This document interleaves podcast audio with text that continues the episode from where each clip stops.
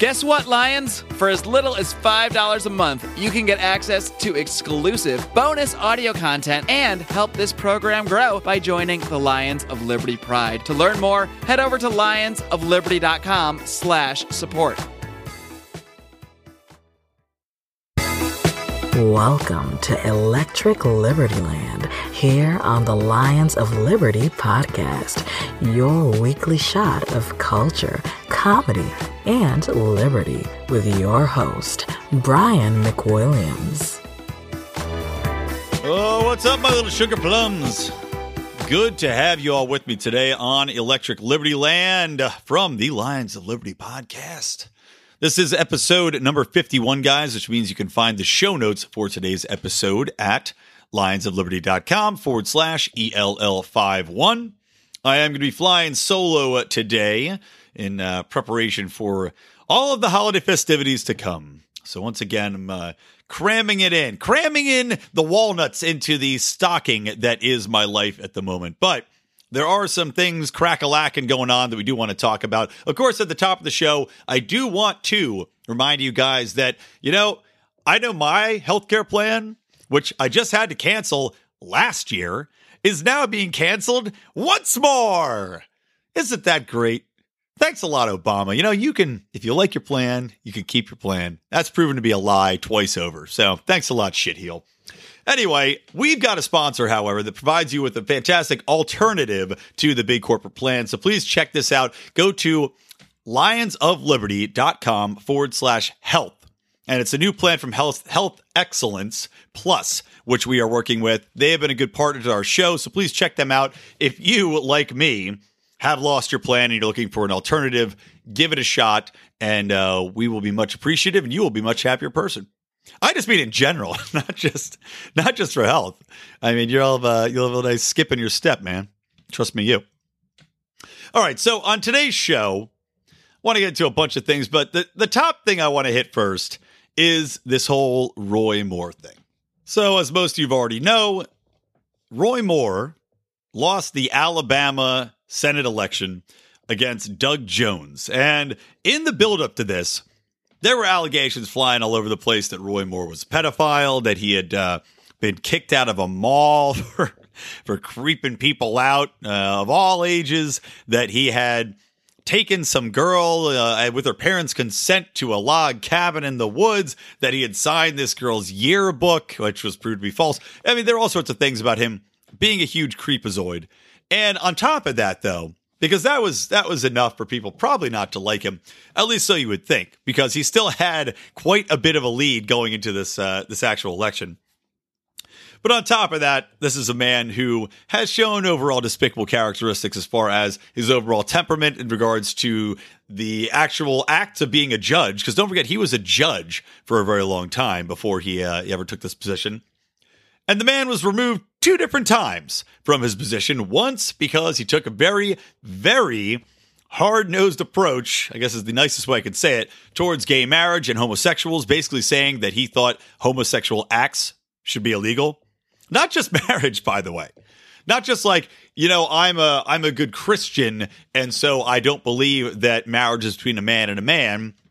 I believe that marriage is between a man and a woman kind of thing. No, he wanted to make homosexual acts illegal. So voluntary interaction between two guys, let's say they want to get together and uh, and canoodle in one way, shape, or form, or two women want to get together and, uh, and start a fire. Roy Moore says, no, we can't have that. That should be illegal, which is insane. Just insane. And that is, I mean, I would say classic uh, homophobia, classic uh, bigotry, just really despicable stuff. So he was thrown out of his seat as a judge Uh, at least one time for that, and additional, you know, some other things he said additionally about um, homosexuals.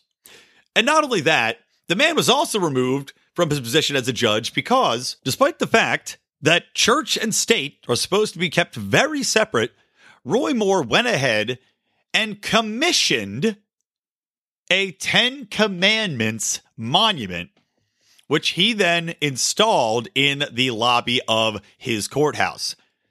And then when told, you know what, man, you can't do that, because what if you have people coming in here that are Jewish or Muslim or atheist that might say, How is this judge supposed to take my case and honestly judge it and look at it from a, a merit standpoint, a legal standpoint, when he clearly believes in the one and only Catholic slash Christian God and Jesus and all of that uh, huzzah, which, you know, to be frank, I don't believe in. I don't have a problem with people believing in it as long as they don't take it into state-run institutions like this one.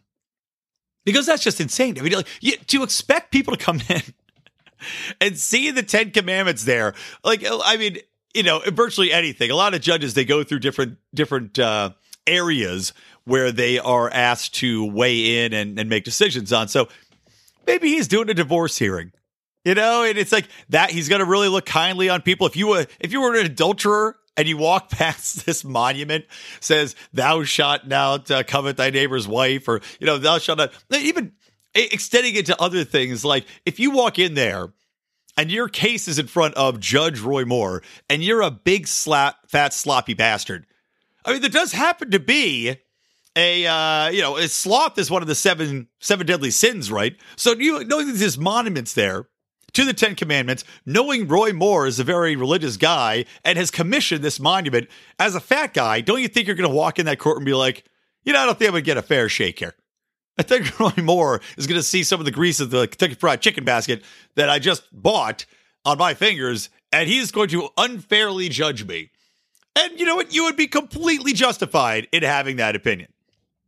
Now, to be honest, it's been so long since I went to C C D, which is, uh, God, I can't remember what it stands for. Because I was, F Y I, a little back history on me. I was born and raised Catholic. I went through communion. I was baptized. All that good stuff. Uh, I did not like it very much. Didn't enjoy it. And I did, uh, I promise you, I did a lot of deep thinking at the ripe age of fourteen before deciding that, you know what, this ain't for me. This isn't something that I believe in, honestly and truly. And so uh, so I opted out. But again, I was raised in that environment, so I understand those of you who do. That being said, again, very judgmental mindset with the commandments, with the seven deadly sins, with everything. It, basically, everything in the Bible is like, ah, wag, finger wagging. So again, for a judge to have this very prominent, very public position, absolutely ridiculous. And again, you add that on to all of the slurs about homosexual lifestyles, you got yourself a true, true champion of men, right? A real guy that you want to look up to, a real, real uh, personage of interest, and a guy that Donald Trump threw his support behind. So you've got this overall scumhound that Trump's supporting and Bannon is supporting, running up against Doug Jones, who I guess is a perfectly fine public servant. He's kind of a nondescript nothing. But you also got this in Alabama, which is a very red state. So Roy Moore, despite everything, is leading the polls going into this this day of, uh, of voting. And it turns into uh, a, a real day of atonement for the Democrats. You know, they're crowing. They're saying, this is amazing, because Doug Jones emerges victorious by basically one percent. Essentially one percent. And they're saying, oh, this is a real uh, repudiation of Trump and uh, Bannon, and this is uh, what a what a victory for uh, for justice and righteousness. I'm looking at it, and you know, if you couldn't tell, I'm very happy Roy Moore lost. Uh, I really despised Roy Moore, everything about him. But for the Democrats to say that this is some sort of victory. Are you out of your mind? I mean, it's a, it, it, I guess it's a victory in the sense that, yes, you did gain a Senate seat, so good for you there. But to say that this is somehow making any sort of statement against Trump or Bannon or against Republicans and the G O P is idiotic. They ran out such a terrible candidate that there was virtually no way that he could. I mean, they had to go out of his way to lose. I mean, really, the only candidate they could have beaten was a bigoted, hyper-religious, cowboy hat, leather jacket, horse-riding, homosexual-slurring imbecile of a man, and then they could only beat him by one percent.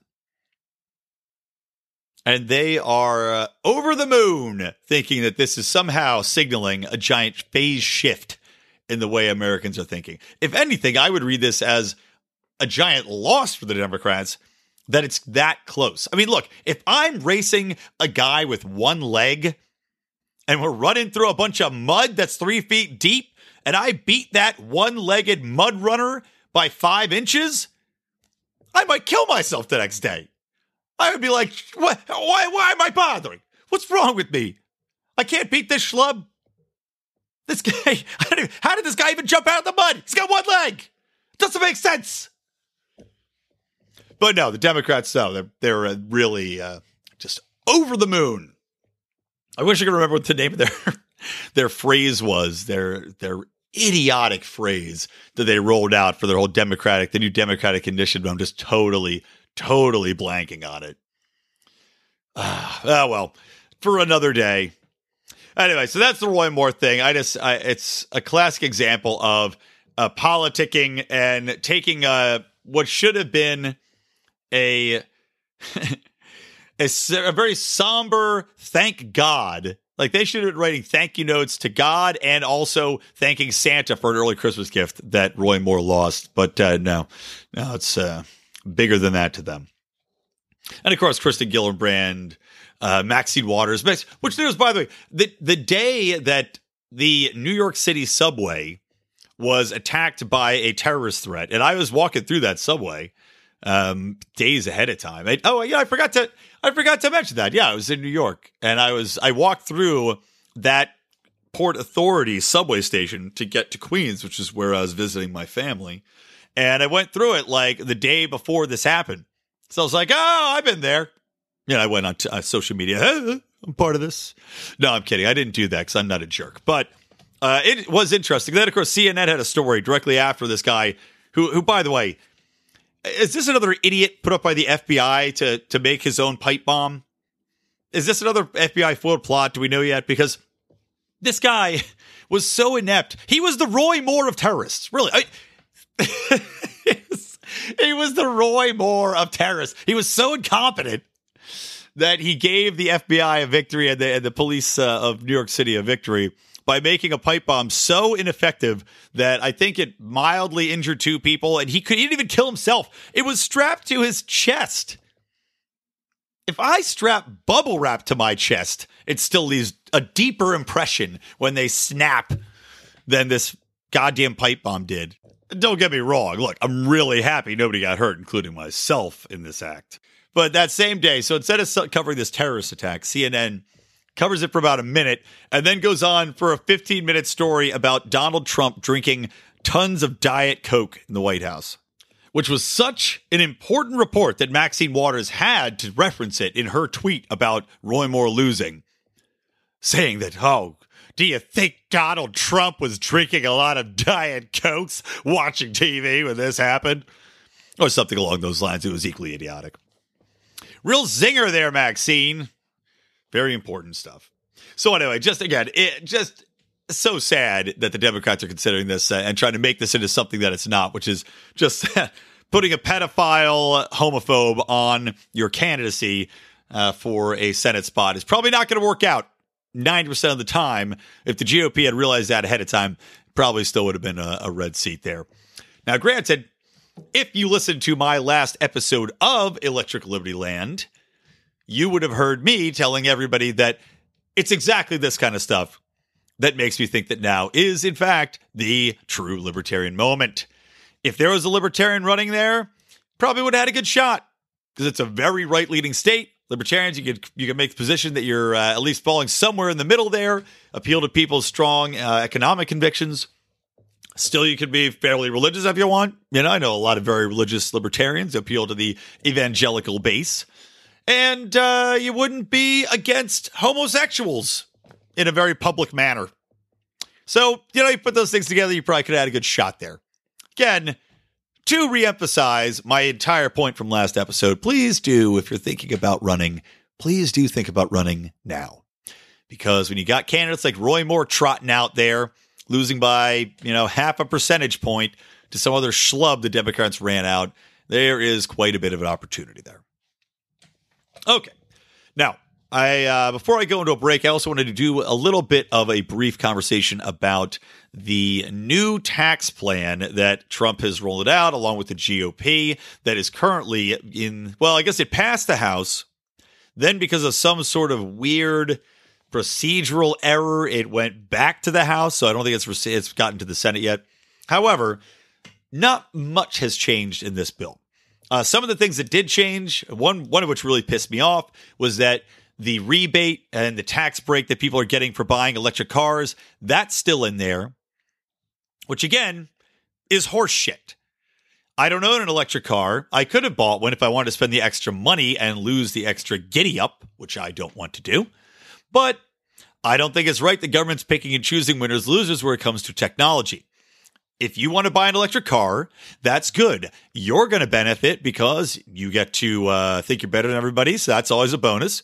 You get to save the environment. We all love that, at least in theory. And you get to save money on your gas. Ideally, they say that you break that car down as far as the cost per mile. Eventually, it will even out over time, and you'll start making your money back in the lower cost of gas. So great. Why the hell should you get a tax refund then? If you're already going to be making that money back later and you have enough money now to spend extra money on this expensive car, typically they had been more expensive than uh, your standard automobile, why is the government giving you extra money to do that? Again, this is pushing one technology over another technology at the expense of taxpayers like me. And I'm not for it. So that pisses me off that that stayed in there. Uh, but overall, I think this tax plan's good. I'm sure there's other stuff in there that's bad. I was going to try to peruse the entire thing today. I didn't have time. Instead, I spent some time looking over Trump's national security statement, which I'll get into at the end of the show. Figured that uh, that was only sixty-eight pages, so a little easier to peruse than the four hundred forty page or four hundred eighty page behemoth that is this tax bill. But essentially, despite all of the Democratic warnings from Chuck Schumer and the rest of the, the Chucky Cuckies, that this would raise taxes for the majority of Americans, and which, of course, was parroted endlessly by idiots who don't know how to do any of their own research and just take things at face value. The real case is that about ninety-five percent of Americans will actually save a fairly substantial amount. Uh, I mentioned before, with one tax calculator I was looking at, I think I saved about two thousand dollars. I know I... Uh, Mark, I posted in our forum today, he recalculated his tax estimate on a different calculator. It looks like it'll be about eight hundred dollars for him. Look, tax cut's a tax cut. No matter what it is, that's great. And I haven't done a new calculation for me yet either, so I'm not sure what it'll be like. But the overall breakdown, and this is from the Tax Policy Center, which is left-leaning. They say they're nonpartisan, but they they tend to skew very left. Even they admit this is something that ninety-five percent of Americans will get a tax break from in one shape or form. It typically, I think they said it was about in the two to three percent range for a lot of people. Um, maybe even more than that. For it. Again, it depends on the tax brackets you're in. Are rich people also getting a tax cut? Yep. Do I have any problem with that? Nope. I know a lot of people do.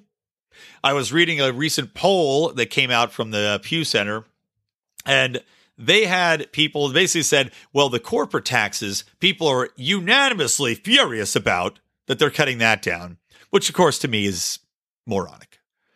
These people, so they said they, they opposed cutting corporate taxes, and they wanted to really go full bore in on raising taxes for the wealthy Americans in the country. So let's just look at that empirically. Rich people in the country already pay way more than their fair share. And I know people are going to go, oh, well, it's how is it fair that they've got so much more? Not you people, of course, listening.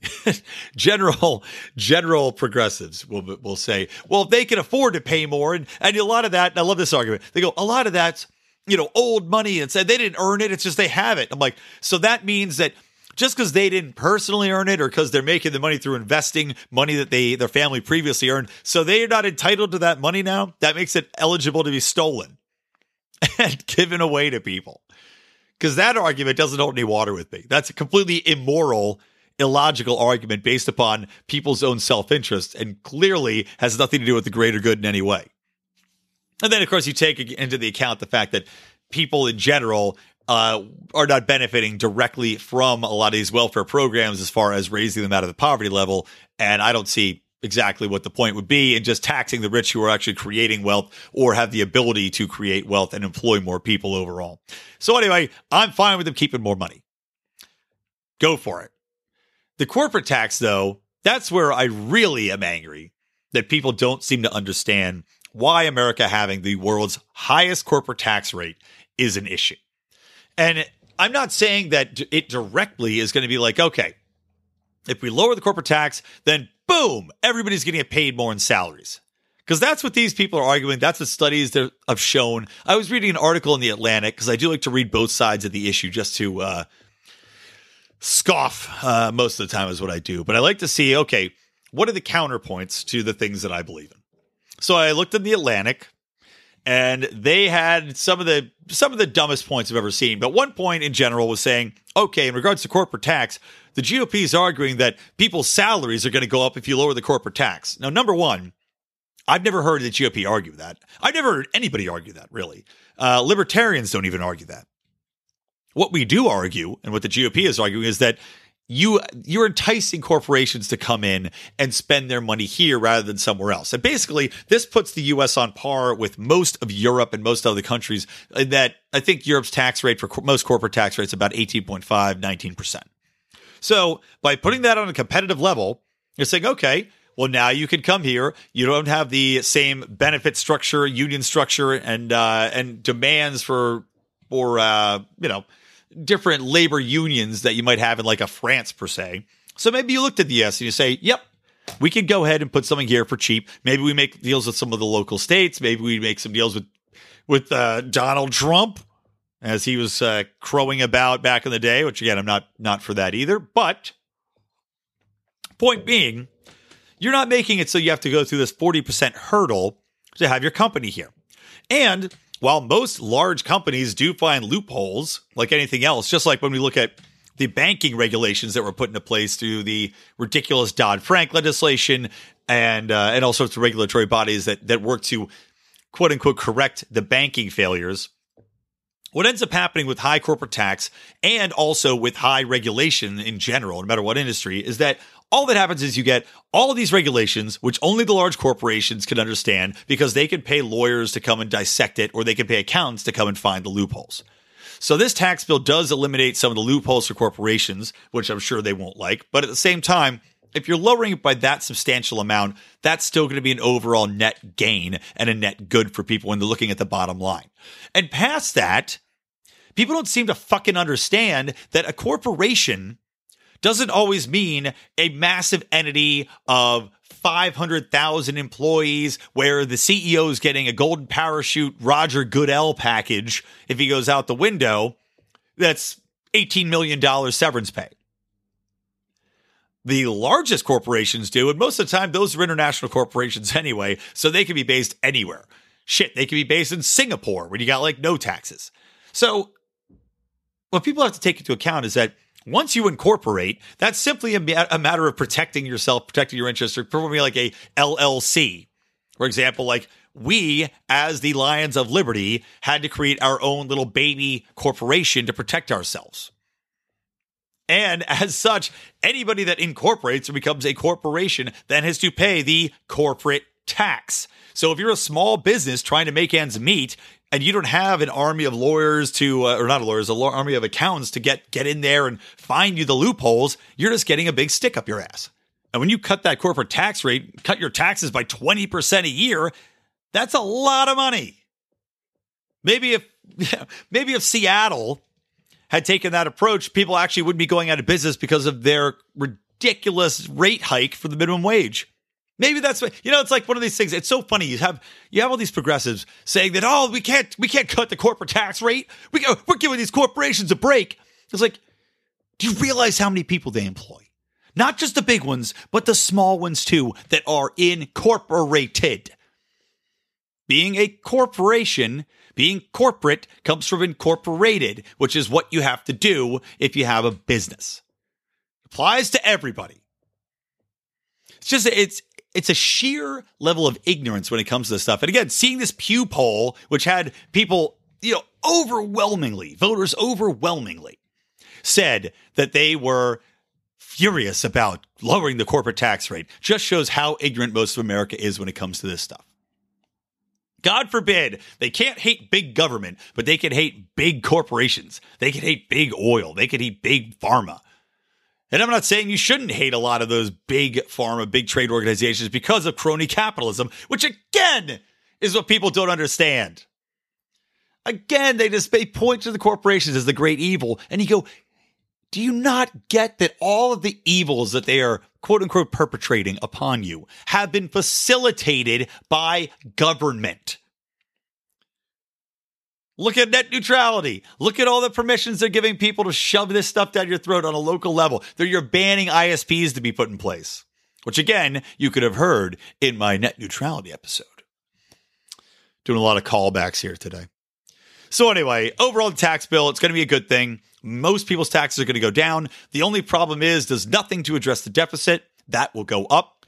And despite the fact that they claim that this is going to tr- you know, generate something like a trillion dollars in in revenues over time due to the increased amount of in, uh, investment that's coming in, and we'll get additional businesses and that'll generate additional revenue, it's still projected as a loss. There's no way it's going to make up that much, uh, that much revenue to actually catch up to the amount of spending that's being done. So, you know, that's just not going to get better. It's not going to get better while we have either Democrats or Republicans in there. Neither of them have any interest in actually cutting the spending level. And until you cut the spending level, you're not going to cut the deficit. So that's that ipso facto. I'll be right back, though. I know many of you are facing major decisions with your healthcare right now, and I want to make sure that you know about an amazing alternative to your standard corporatized health insurance known as Health Excellence Plus. Health Excellence Plus is an incredible program that helps you keep medical costs under control by taking charge of your own healthcare and not leaving all the decisions about what doctors you see, and what procedures you need or don't need, up to some corporate bureaucrat. Along with providing twenty-four seven access to medical professionals, tax-deferred health savings accounts, and preventative care, Health Excellence Plus empowers you to finally take control of your healthcare. To learn more, head on over to lionsofliberty.com slash health or call the special hotline for Lions of Liberty listeners at eight five five, two nine zero, four four four seven. Be sure to mention Lions of Liberty. All right, we are back with Electric Liberty Land, episode fifty-one. Again, you can find that at lionsofliberty.com forward slash E L L fifty-one. Had a little drink of water there. A little hoarse. And I had a long weekend of, uh, well, travel last week. And then, of course, came back into town, had uh, parties to go to. Uh, holiday parties are in full swing. So that has tired me out. I'm still still quite tired. But, you know, I earned it. That's the way I look at these things. Now then, coming back into the show, I want to talk about a good thing, potentially, for our deficit and for our budgetary woes in this country. And that is that, drum roll, just kidding, there's no drum roll, I'm not going to put one in. But, drum roll please, there is actually going to be an audit of the Pentagon for the first time in American history. Yes, it's actually happening, folks. So the Pentagon, as the start of two thousand eighteen, will start to have audits in place. Now, that means they're going to take a look at all the bases. That means they're going to look at all the fighters. That means all the weapons. That means all the things that are going on within the Pentagon, which has about a six hundred billion dollars budget. We'll actually get to see what they're doing with that. In theory, anyway, because I still don't trust it'll happen. But hey, you know what? For right now, let's try to be peppy. It's the Christmas season. It's Hanukkah season. It's Kwanzaa season. We're going to try to take a little bit of a, a better outlook on life. So let me read a little bit from this N P R article that goes into a slight background on this. So in late two thousand sixteen, reports emerged that Pentagon officials had buried an internal study that exposed one hundred twenty-five billion dollars in administrative waste in its business operations, amid fears Congress would use the findings as an excuse to slash the defense budget. This is according to an earlier Washington Post story N P R is referencing. Which, let me just take a time out. So I love that. So uh, the Pentagon officials buried a study exposing one hundred twenty-five billion dollars in administrative waste because they were afraid that Congress might use that as an excuse to slash their defense budget. which, you know, would be the complete fucking rational thing to do if you saw somebody was literally throwing money away to the tune of one hundred twenty-five billion dollars. So here's what happened. In January, the Government Accountability Office said, quote, serious financial management problems at the Department of Defense that have prevented its financial statements from being auditable. The agency listed the Defense Department as its prime example of major impediments to attempts to render an opinion on the U S government's financial statements. So, to carry out the audit, Pentagon says it will deploy two thousand four hundred auditors to go over records and examine bases, property, and weapons of a federal department that had a budget of five hundred ninety billion dollars last year. So how about them apples, man? I'd say, yeah, old Randy Pants probably happy about that one. I know that's something he had been pushing for along with some of the other libertarian-leaning senators and members of the House. So that's awesome. I mean, like I said, I don't know if this is actually going to reveal, reveal anything because the Pentagon's so secretive in general, they may reveal, okay, well, there's some waste, but we're not going to know what's really in there. They're not going to share that with us. We'll find out twenty years from now when Judicial Watch, if it still uh, still exists, somehow managed to subpoena those records under the Freedom of Information Act. But the good news is at least there is knowledge of the problem. I mean, shit, that's something, right? At least there's a knowledge that you're throwing billions upon billions, and eighty billion dollars more was added this year by President Trump to that military budget. So you're throwing billions at this, this massive department, which has no actual concept even of what it has. I mean, there was waste that Rand Paul was talking about years ago, I think just in the number of bases that were, that were, you know, like the square footage of bases, many of which were completely abandoned. They're just duplicated and they, they forget that they have one. So they just, you know, they leave it there. It just becomes a de- decrepit shell full of military equipment that's never been touched, never used, sits there, or they turn around and they sell it. So it'll be interesting to see, again, if they reveal this, what the Department of Defense is doing as far as selling this stuff off to the cops, selling this stuff off to foreign agents, or giving it away. I mean, can the government take a tax break on its own donations? Because I know we've been, quote unquote, donating a lot of product to Israel over the years, to the tunes of billions and billions of dollars in military technology. So again, I don't know what's going to come of this, because an audit by, you know, it's like any, if I was, this is like if my wife caught me cheating and she goes, all right, Brian, well, you know what? I see you're going around and uh, having sex with a lot of women behind my back, but instead of me looking into this, as should be done with, say, you know, a outside agency, which is purely open to, uh, to public scrutiny. And granted, I do know there's classified materials, which you can't reveal all the projects, but, you know, just basic numbers would be interesting to see. But so instead of doing that, they're like, all right, is my wife gone? Okay, Brian, I want you to investigate yourself and, you know, let me know how many women you slept with outside of our marriage. And I'd be like, okay, honey. Just wink. Wink right in her face. Because, you know, there's no way I'm going to give her an honest answer. It's like, it's like if somebody asks you how many people you slept with in your life. That's a very fungible answer. You know, when you're younger and you want to impress somebody, be like, hey, I'm no virgin, man. You're like, oh, thirty-five.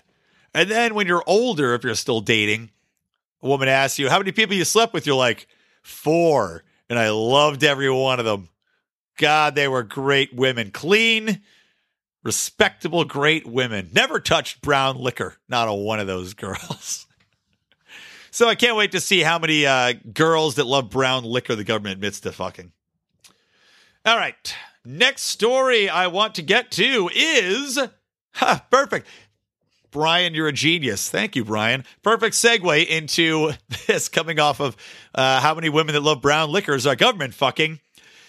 Tim Kaine has been trying to find out exactly that on a Senate level, because he has now asked the Congressional Office of, ah, oh, I'm blanking on, oh, Congressional Office of Compliance to provide records on exactly how many sexual payments they put out, you know, how many harassers are there, how many uh, payments have been made out, how many people have been settled with, what were they accused of, what were the settlements for. And he's been told in no other uh, terms to go take a long walk, walk off a short pier. Now, this is hilarious because the House had already provided these documents on their level. So I guess there's, you know, I guess this slush fund is shared by both sides. But they turned this documents over when they were required to uh, a day later. So it's just the Senate, you know, because they're they got a little bit more sway in Washington and, and how this whole process works. So Tim Kaine tries to find this information out. And here was the response. And this is a doozy that you have to hear to believe. So Tim Kaine was told by Susan Sui Grundman of the uh, Office of Compliance, Congressional Office of Compliance, quote, the current structure of the law means that the O O C does not possess reliable information regarding the number of sexual harassment claims that have been filed or settled, the identities or positions of the individuals alleged to have committed sexual harassment, or why the parties reached settlements. So, you're telling me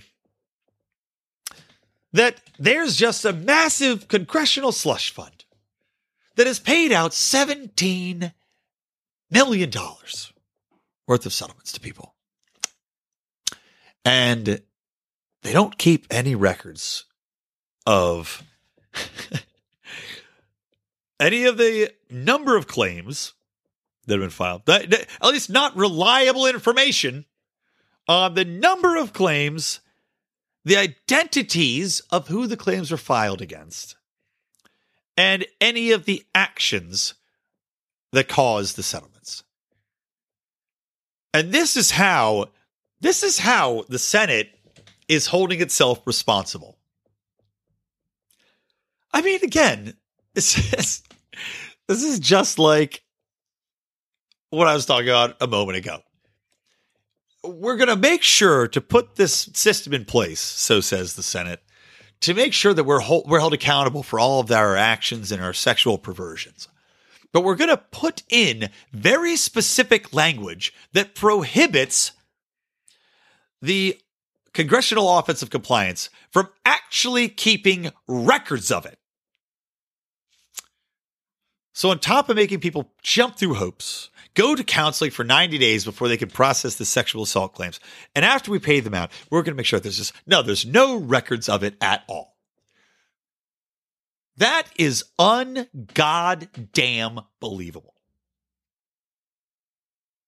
And yet, instead of hearing about this, and Tim Kaine, by the way, he he should be uh, uh, one of the progressives' favorite guys. He was up there running with Hillary Clinton. He was the most likable part about Hillary Clinton, and he was still a douche. But you know what? At least he wasn't Hillary Clinton, and at least he's trying to find this out.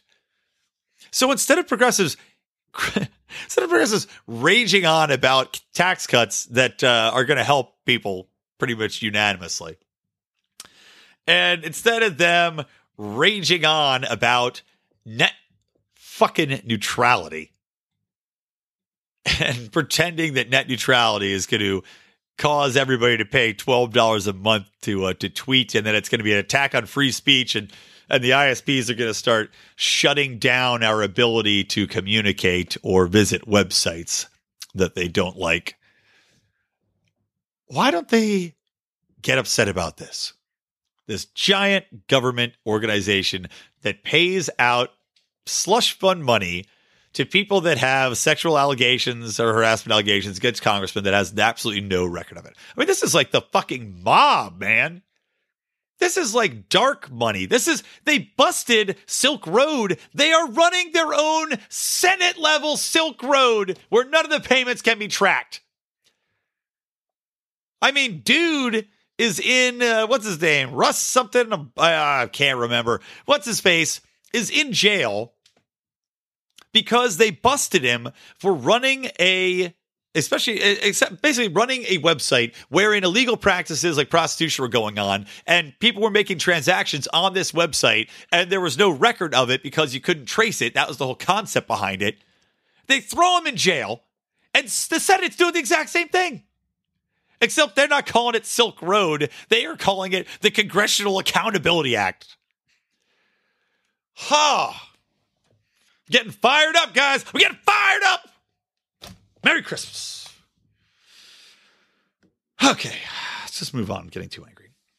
All right, next thing. I'm going to calm it down. I'm going to take a sip of water. Yeah, I didn't want to get this fired up. I'm really getting pissed off thinking about this. I spilled water on my legs. Uh, you hear it all here on the Lions Liberty podcast. People yelling, people spilling water on their legs as their voices slowly give out. All right, a couple more things I'm going to hit real quick, and then I'm going to wrap this up. So very important, the FISA, or FISA, FISA, the Foreign Intelligence Surveillance Act, Section seven oh two, which is what Edward Snowden made us all so aware of with all of the spying apparatus involved from the N S A and the F B I, what with the warrantless wiretaps, uh, or when I say warrantless communications being monitored, not wiretaps per se, but monitoring our cell phone communications, electronic communications, emails, web browsing history through all these different systems, including PRISM. Um, there's a, there's a, like about seven or eight programs, and many of them operated under the banner of Section seven oh two. Now, that section, which was created under uh, the National Defense Authorization Act, I believe, that is set to expire December twenty-first, twenty seventeen, which means the F B I will no longer be able to go in and through six jumps away, which is what they had legally been able to do. So basically, they find a target, Al-Hab Mujab Muhammad Ami, over in Egypt or Saudi Arabia or wherever he's coming from. They monitor his communications, but they're only getting to him through six different people, or they can backtrack through six people. So they find this guy. They say, we want to target that guy, and we're going to get a warrant from the from the uh, judicial, you know, secret judicial courts, basically. We're going to get a warrant for that guy. But now they didn't have to get a warrant to monitor Americans that were within six jumps, they'd call it. So, again, just like Wayne's World did, with that whole scene where they've got Wayne looking at the camera and he's like, and they've got two friends, and they've got two friends, and they've got two friends. Same thing with the F B I. And that's what they were doing. And that's why virtually every American was wrapped up in this surveillance apparatus, because when you times it by, you know, when you basically, when you're taking to the power of six from anybody, six degrees of Kevin Bacon style, you get everybody. So that's what the F B I was doing. And this is tied in with all sorts of other things as well. Um, anybody that was, you know, this under this auspices of, of monitoring foreign interests and foreign uh, intelligence efforts. So this is all set to expire. Now, what's going to happen, and this has already been pushed through the intelligence community, or the intelligence committee already says, yes, we want it. Donald Trump says, yes, we want it. All the goddamn neocons say they want it. However, it's not a sure thing. And unless somebody actually gets a bill passed saying we are going to renew these, it will fantastically expire on the thirty-first in a in a winter miracle, I would call it. Now, it'll never happen. And I'm telling you exactly how it's not going to happen, why it'll never expire. Because here's what's going to happen first. On December twenty-second, the day after my birthday, so I'll wake up hungover and angry. On December twenty-second, that's when the short-term budgetary solution to cover the government funding, to get it through this short period of time until they can decide on a new budget for next year. You know, there was a talk of the shutdown, which nobody's talking about right now, but there was talk of a shutdown, which was avoided through talks. So that's coming up. The government will be out of money again as of December twenty-second. They need to put another funding bill into place. What's going to happen? Well, dickheads on this intelligence committee are going to get together, and they're going to say, we are going to oppose the vote. We're going to shut down the government unless you guys say, yep, we're going to vote in this provision that allows Section seven oh two to be renewed for all eternity, or whatever it's going to be. It'll probably be uh, indefinite, or maybe it'll be for another twenty-five years. I don't know. But that's what they're going to do. And because of the pressure of avoiding government shutdown, and because of this tax bill, which, you know, again, is is going on right now, there's probably a lot of negotiating going on behind the scenes. So this will pass. I can all but assure you of it. So a little downside there. Just want to make you aware of it. There's not much you could do. You could call your senator right now. But like I said, I don't think anybody calling their senators to express outrage is going to do anything at this point. It's going to be shoveled in there. It's going to be uh, just bundled in with the spending coverage bill, and that's going to be that. Sucks. All right. And finally, to wrap up this show, I want to talk a little bit about Trump's national security strategy document he put out. I've linked to that in the show notes if you want to review it. It's about sixty-eight pages. I perused it just to see kind of his foreign strategy in regards to the different areas of the world. Basically, I'll sum it up as as this. And this is what people have criticized him on, and some of this criticism is legitimate. He's pretty damn aggressive against Russia and China, which doesn't lend itself to the whole collusion thing. But he said flat out, let me read you this paragraph. China and Russia challenge American power, influence, and interests, attempting to erode American security and prosperity.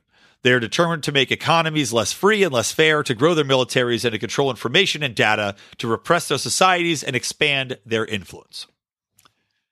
That's not really too kind language if you're trying to be friends with somebody. And of course, Donald Trump just said that, you know, the last time he spoke about China, that he looks forward to working with the Chinese and growing their influence and, you know, all this spirit of friendship and trade. Then he goes out and puts out this document, which basically says, look, China's trying to be the big dick in the region, and we're not going to stand for it. And that's essentially what this document said.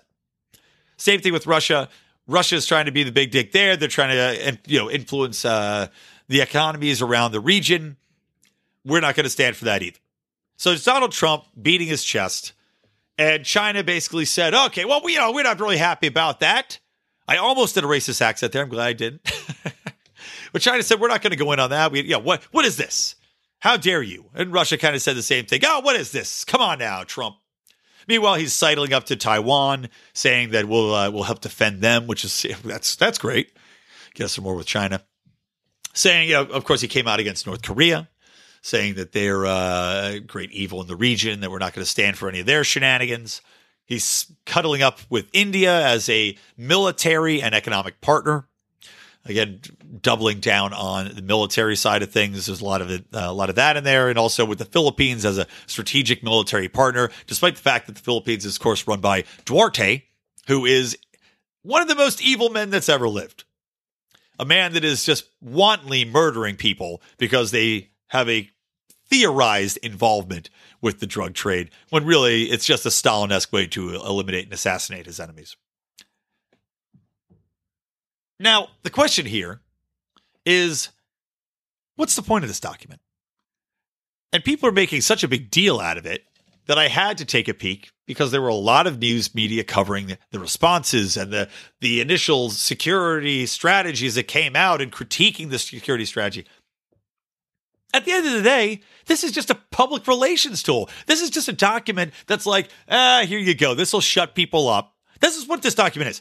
This will shut people up. Some of it harkens back to Donald Trump's campaign speeches saying, look, I'm still going to be strong on this. I called China a currency manipulator, and I still believe they're a currency manipulator. That's all this is. I mean, you're not going to put out a national security strategy in plain view where I can download it, where China can download it, where Russia can download it, where Al-Qaeda and ISIS can download it. And I didn't need to mention that, of course, Donald Trump was like, we need to eliminate ISIS and, and uh, Islamists uh, that are radicalized and all that kind of shit. But you're going to put this document out there and pretend that it means something, and the media is going to pretend that it means jack shit? Give me a break. I mean, what would be the point of laying out your entire strategy for everyone to see? As a negotiator, as Donald Trump uh, portrays himself uh, in the media, what strategy would that give you? What what what what possible leg up would that provide you in negotiating with people? None. So everybody just needs to knock it off, shut up about it, and ignore it. So my advice to you, even though I did link to it in the show notes, is to completely ignore Trump's national security strategy and instead focus on your friends, focus on your family, focus on getting drunk, if that's what you like to do during the holidays, and make sure to listen to our upcoming Naughty or Nice Libertarians in Living Rooms Drinking Liquor special. Because I'm wrapping this show up, guys, so I want to say at the end of this, please do give us a little Christmas present and share the show. Give us a review on iTunes. If you want to give us an extra Christmas present here at Lions of Liberty, you could go and join the Pride, which you could do that at lionsofliberty.com forward slash support. Listen to all our extra content we're putting out there. We got a brand new Conspiracy Corner that came out on Waco and the Branch Davidians. That is some crazy stuff. You don't want to miss that. Plus, you got my Rand Pluses and Minuses, which is coming up now that I finally am going to have some days off work to put it together. We got our Degenerate Gambler shows we do, which are always a good time. So we do a lot of extra content for you guys. That would be a wonderful gift to us. And you know what? As a gift to yourself, you sign up for the ten dollars or the twenty-five dollars level, you get yourself a T-shirt for free. You get to talk to us for free. Well, it's not for free. uh You pay for it, but it would be a nice Christmas gift to you and me and everybody else that you know. All right, guys, thanks so much for listening to the show.